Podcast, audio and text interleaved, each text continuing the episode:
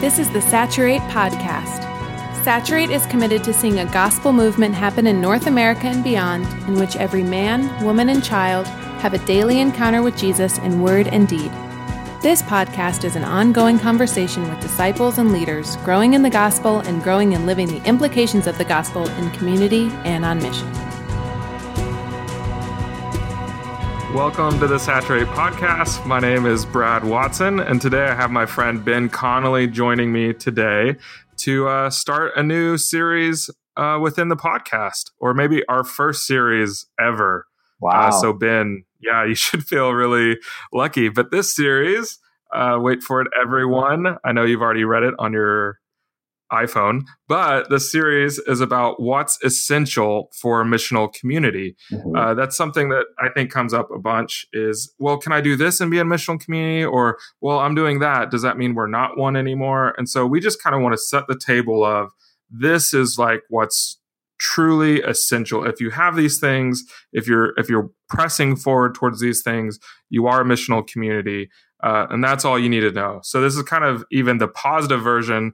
Uh, if you've ever been to one of our trainings, you might have seen a slide that says a missional community is not blah blah blah blah blah. This is kind of the positive version where we say a missional community is blah blah blah blah blah.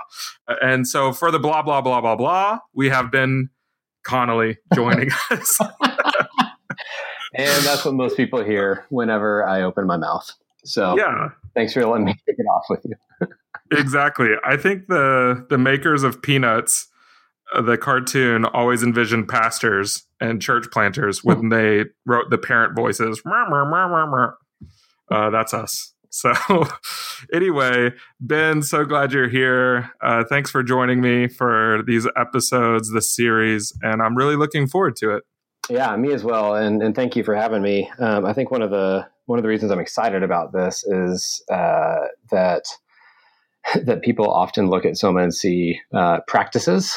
And, Mhm. that because this one practice uh, is implemented as an example, that that's that's kind of a uh, sometimes a set in stone thing. And whether it's church planters or, or missional community leaders, that kind of stuff, I love that what this is getting to is kind of the theory and theology and principles um, and then asks every listener to kind of go, how can this principle be put in place in my unique context in my community? Because there's a dozens of different ways that each principle can can actually take shape. So, so I love this.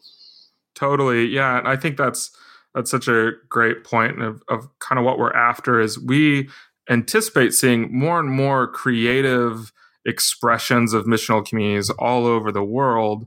Uh, so we don't envision people, you know, in Uganda trying to do backyard barbecues and neighborhood gardens or something like that, because that worked in the Pacific Northwest in America. Yeah. Uh, we kind of envision people taking the gospel, taking the principles of us being a sent people, a sent family, and beginning to apply the gospel to every aspect of our life and culture and doing that together in these communities.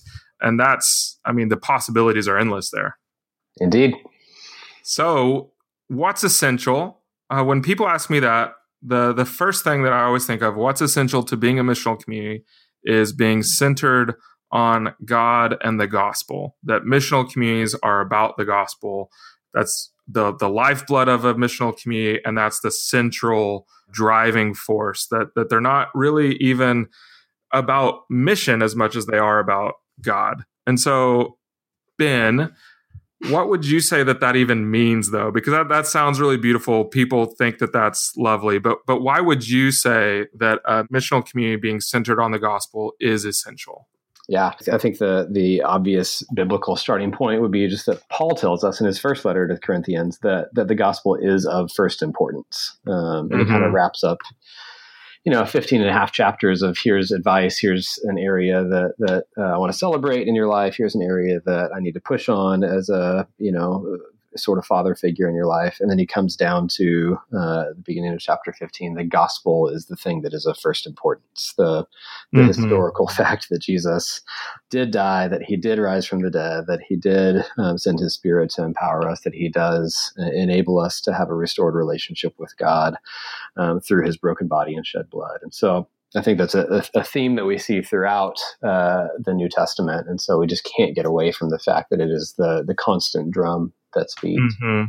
yeah And I think as it relates to ministry, I, I, think the reality is that that because of that truth, that that true historical truth, our our entire worldview changes, and every motive that we have as followers of Jesus change. And and we tell our church a lot, like the the gospel is a historical event, mm-hmm. but a mm-hmm. lot of times in our in our culture, in, in the culture that I'm in, at least, we think of it as as a historical event, so it's a past reality and then Christians think of how greatly it's going to benefit my future. Mm. But it, the gospel really isn't considered to impact at times our, our present reality, our day to day life, and that kind of stuff. And, and, so the the reality of the gospel is something we can't move away from because mm-hmm. it, it, it is all three of those things. It is praise God right. a past event. It is a, a, a thing that will greatly benefit our future, if I can say that understatedly, and also a great every day of our lives yeah, that's such a big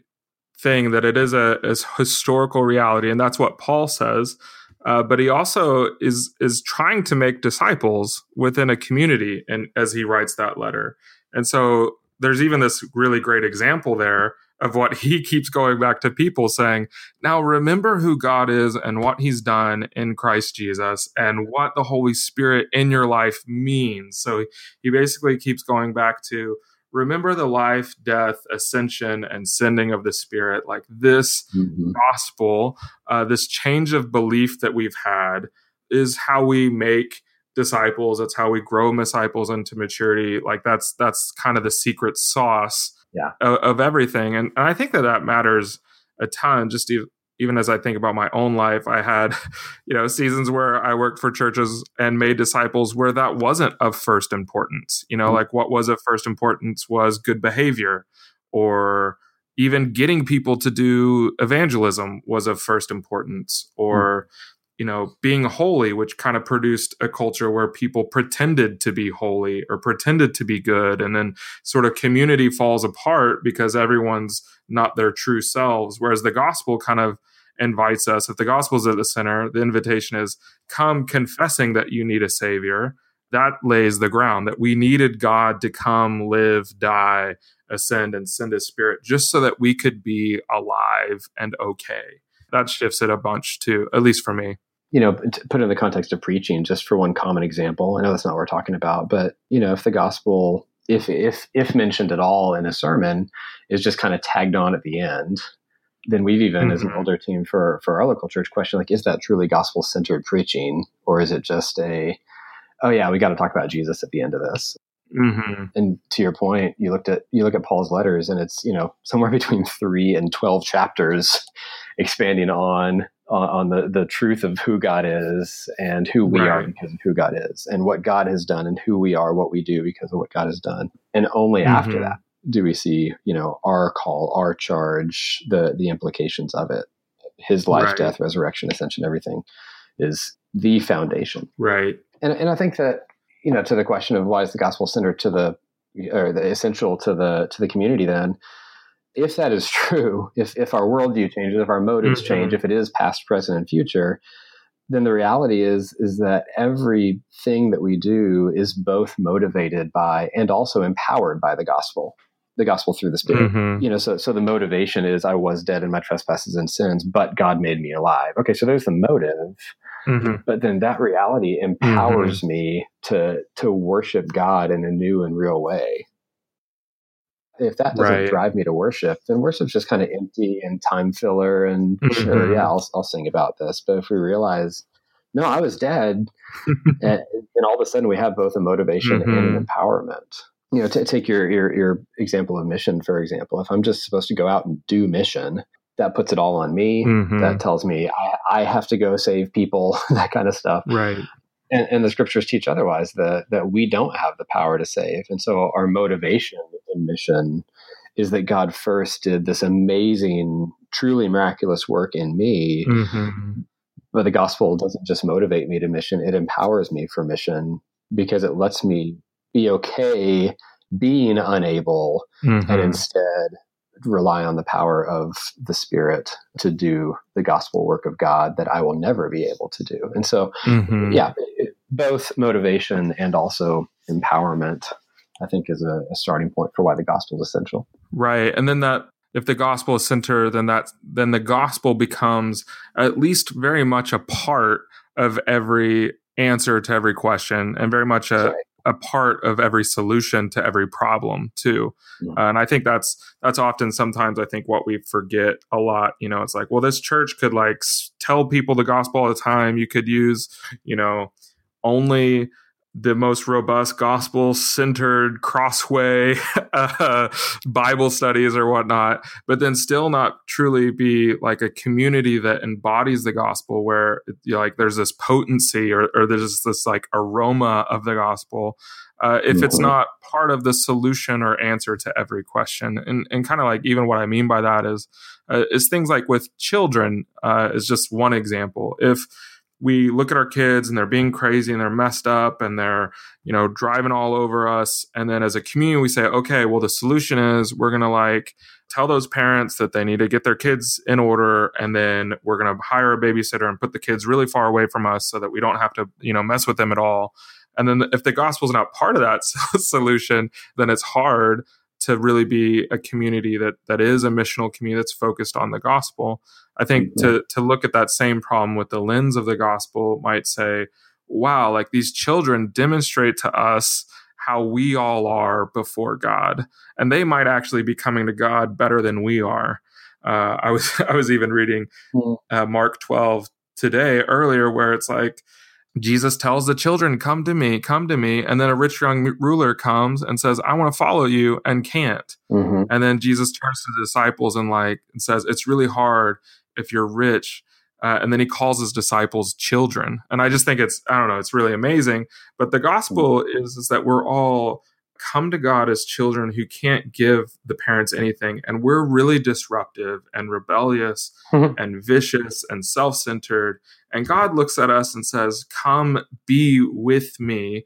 I'm so excited that you've come and sat on my lap. I've paid everything to adopt you into my household. And then that also even kind of shifts to way, the way we talk to the parents and say, well, we would understand that there'd be lots of shame and agony, and we might come and, and offer really good advice on how to care for the kids. But it would also come with lots of love and knowing, like, yes, like there's probably lots of shame in this, and you are not a good father, but we do have a good father that even that loves us when we suck as parents. Yeah. And that's at least that's one little kind of microcosm picture of how a community centered on the gospel is a little different. It also would even allow those conversations to happen because we would all basically be able to come and say, yeah, we're all below the feet of Jesus. Uh, we're all so needy. This problem isn't to be swept under the rug, but we can talk about it. Yeah. Uh, because we have this great confidence in Christ. Yeah, I love that. I think one of one of the first experiences I had in a gospel centered community, and this this was as we were planting our church, and I was I was learning from a few other churches who had pressed into this kind of gospel and all of life stuff, and this was this was new for me at, at, at that time in my story. I was in with this community of people that I didn't know, and this other lady who was just kind of on the on the cusp of following Jesus. She was she was uh, intrigued. The community had loved her well, and and displayed this unconditional love and brought her in and that kind of stuff. But she she just had a really hard day at work, and as they pressed into like the her boss didn't do anything, you know, terribly mean uh, or, or, or, that kind of ter- terribly like illegal or, or mean or that kind of stuff. But but was really harsh with her mm-hmm. and um and just really like had had brought something against her. Probably she actually did do something wrong, and, and so the boss had, you know, just just treated her harshly. Hmm. And, and, I thought of like in my in my perception at that time, like the obvious thing that the community is going to say is. Oh man, like your your boss is so mean. We're so sorry. You know, maybe even like we'll pray that your boss is nicer to you, kind of thing. Mm and there was some encouragement of like you know that is that that that hurts to feel it it is it is a real thing and that kind of stuff. And there was some encouragement of, of let us pray for you and your boss's relationship. But the thing that stuck out to me in this now really long story that made all the difference in the world is they said but we're what we really want to pray for you is that you find your identity in Jesus rather mm. than what your boss thinks of you. Yeah. Because all of us let our bosses down and mm-hmm. all of us, you know, will will also be let down by our boss and and if our identity is found in what other people think then uh, we're going to be constantly topsy turvy, Mm-hmm. uh, rise and fall based on that. And so we're going to pray for you that God would help you remember where your true identity is found Hmm. because of what His Son has done for you on the cross. Right. Like, it was mind blowing. That is that is Yeah. not the obvious answer Right. because, frankly, in the moment, it might not have made her feel really good. and it feels like that's what right. a lot of community is about is helping you feel good and affirmed. but but the truth is so much deeper than that. And I got to see that played out in an actual real life situation in a community Hmm. surrounding. So it was either that or because they knew that I was new and looking in a gospel center community, maybe it was all scripted and they had lined out for my benefit. But either way, it was really impacting for me. No, that is so impacting. And I think that's the the stuff that that is so exciting and and it's those one-off elements within a missional community that is at least to me what it's all about compared to I don't know, even the the crazy stories of radical atheists coming to faith. It's a whole bunch of those micro stories where the Mm. gospel was spoken. And that's something within the saturate and the soma world we talk about often is gospel fluency, uh, that Yep. we would know the gospel so well and we would be hearing it so often, we'd be fluent in it. So we don't even have to think about it. It's just like the words of our mouth are truths about Jesus, which is huge. And there's, you know, you wrote the gospel fluency handbook. Uh, Jeff wrote the gospel fluency book itself. It's, it's a great resource. And this is one of the pieces I think we often miss though with that is that gospel fluency is the language of a missional community, but then the gospel culture is the actions of the missional community. Mm. And that's how every language works. So I grew up in Portugal. The language reflects the culture and the language impacts the culture. So you can't remove English from American culture. Like it's it's part of it. Or y'all. Or Y'all y'all from Texas. Yeah. That's right. You can't where I grew have- Yeah. You can't have Texas culture without y'all. Uh, That's, that's right, y'all.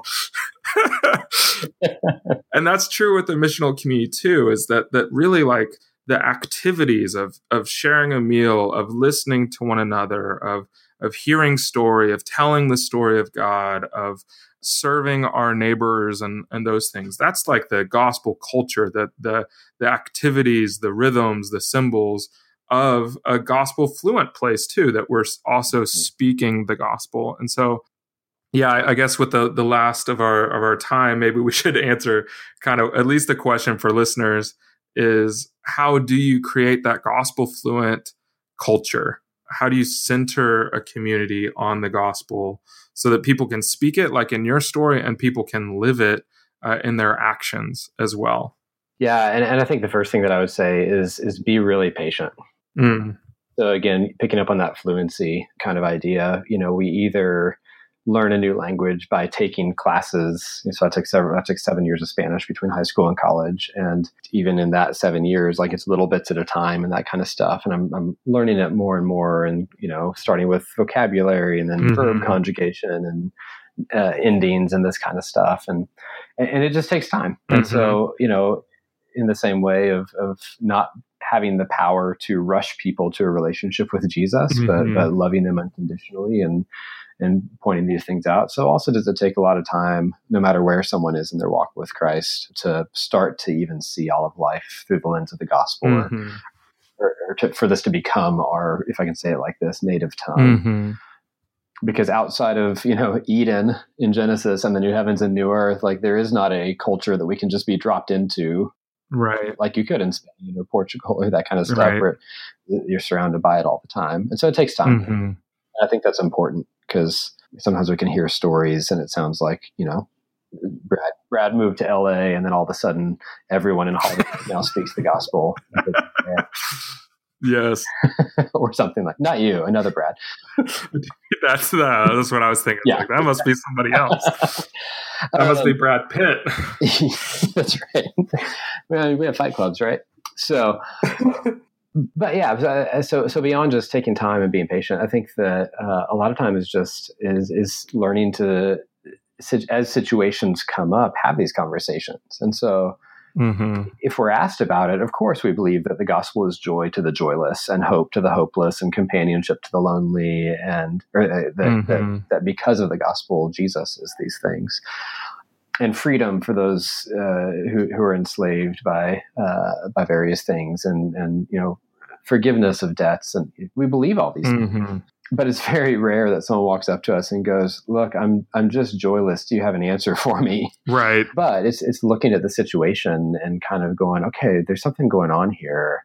And then mm. you discover through you know hearing someone over and over again that yeah, there's just a lack of joy. Mm-hmm and, and we can either try to point them toward temporary happiness and again that may make them feel good for a few days or minutes or we can do the hard work and and and in that specific situation try and maybe fail sometimes and that's okay too. Right. I failed a few spanish tests in my life uh, oh yeah.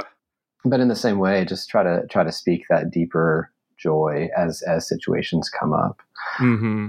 and then i think that there's another side to it too where we can even if I can be so bold, we can. There's a way to study and even preach sometimes the the Bible and preach the the text at hand, or in a community study the text at hand, and be Bible fluent, if I can say that, but not be gospel fluent. Yeah. And so in Philippians two, where Paul you know looks to Jesus and says he was humble, essentially, therefore you be humble. You know, you have the motive there, but if all we do is say what you know what does this text say it says well i got to go be humble now mm-hmm. then we either become really prideful because hey look i made it i'm the humblest person ever which negates it or right. we become really depressed and go i try i try mm-hmm. i try and i can't become humble well of course you can't because right. who we are according to the scripture is a prideful people and it's only the same motivator the fact that jesus died rose for the sin of humility humbled himself uh, or excuse mm-hmm. me, for the mm-hmm. sin of for the sin of my pride, that I could ever have His empowerment through His Spirit to make me humble. Yeah. So I think that it's situations and, and scriptures, if I can use some alliteration of kind of looking at it and going, how does this how does this point me to Jesus? Does it does it point me to Jesus because there's an obvious need here? Does it point me to Jesus because there's a picture of what he does that I can't do. Does it point me to Jesus by comparison or contrast? You know, Jonah one, God said to Jonah, right. "Go save these people," and Jonah didn't. Well, mm-hmm. but then a few thousand years later, God said to Jesus, "Go save these people," and He did. Yeah. So I think both situations and scriptures invite us to to see the story of the gospel a lot. Yeah, and that's I think that's what I would say is having a boldness to listen to people is probably one big one is like like what you're saying is patient and trying and being okay to try and and I think just like listening to people. I think a lot of wounds have been created by thumping people with the Bible and there's a way to thump people with gospel truths too. And so I think one good way of creating a gospel culture is to actually listen to people and ask three, four, five follow up questions. That's one of the what's one of the things that I like tell people often is like if you want to be really good at making disciples there's like the eating piece like have people over for dinner mm. and then like go four or five questions deep uh, with curiosity on how people are doing or mm. what they're sharing about their lives too often we say hey how are you doing people go oh i'm okay i'm cool oh right. sweet uh, well this is how i'm doing you know and then we talk you know it's like blah blah blah blah whereas what I think would really enable us to be a gospel centered culture is if we ask more questions. Well, well, what is good about your life right now? Or oh, how did you feel about that when that happened? Oh, are you ex- you know are you excited? Are you sad? And if we keep, that's how you draw out the heart of a friend or the heart of your child. Also, if we are bold to listen, and it does require boldness yeah. because we want to be the ones talking. Uh, if we're bold to listen, we actually earn so much legitimacy in someone's life. Yeah. Uh, we, our extroverted culture has this lie that you gain authority by talking, but we actually gain authority by listening. And then if we're bold at that point to then say, Hey, I've been listening to you a while. Can I just say something that I believe that I think could be like a really big encouragement to you? I think it's true. It probably doesn't solve all your problems tonight, but like here, here's this gospel truth, or here's this thing that I believe about Jesus uh, let that hit you. And within that, there's like lots of failures and mistakes and all of that. But I've found that if you listen for a really long time, the mess ups actually get smaller and smaller. Yeah. And so I think that's like a boldness to listen, a boldness to speak.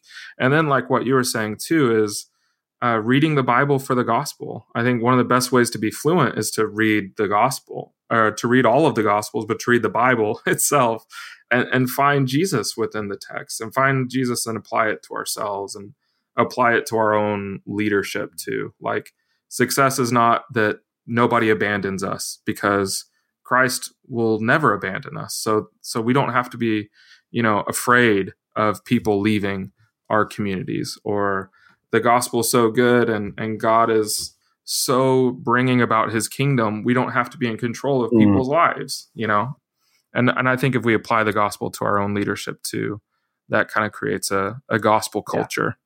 Yeah, that's that's good stuff, Ben. And I think that that probably highlights why it's essential. Would you agree? it at least scratches the surface and if, if the gospel truly is, is is deep and rich in this kind of stuff, we could talk for hours about why the gospel is essential. But yeah, uh, yeah. If there's if there's any other starting point uh, for anything in life and ministry, than than the the grace of God that's that's seen most fully in the gospel, then then somehow we've missed the point altogether. So yeah, I think that mm-hmm. that's a starting point. Yeah, that's absolutely true. Yeah, in 25 minutes, gospel covered succinctly. Uh, yeah, so there's a lot of, I, I, would really encourage that so much of the resources that we have on Saturate are actually about the gospel. There's Gospel Fluency. The Gospel Fluency Handbook is really great, as well as there's a resource called the Gospel Basics, which is really great discussion guide that you could lead leaders through or community through. And then I'll just toot my own horn here for just a second. We just released a new ebook, uh, Saturate did called Our Common Struggle and it's for leaders and it's essentially applying the gospel to our leadership uh, and so I would definitely, if you're if you're up for leading a community, I would check that one out too. And so those are those are just a few things to point to. Uh, you can also look at our video series. There's a lot of good teaching on the gospel as well. Hey Ben, thanks for joining us for this part one of what's essential to a missional community. It was fun. My pleasure. I uh, I hope maybe I can contribute to a future part. I believe you will. awesome. Well, thanks everyone for listening. Uh, we'll be uh, connecting again soon. As always, give us feedback, ask us questions. They really help. And uh, even if it doesn't look like we're taking your questions into consideration, oh, those podcast episodes that you've asked for will come about. They just take time. Thanks for being part of our Saturate community. We'll be hanging out soon. Today's podcast was edited by Ben Fort, and our theme music is written and performed by the band Mopac. Saturate's hope is to see one missional community for every 1,000 people in every city as we see the glory of God fill every person, every place, and every church. We participate in this vision by curating resources, training, coaching, consulting, and many more ways. Find out more at saturatetheworld.com.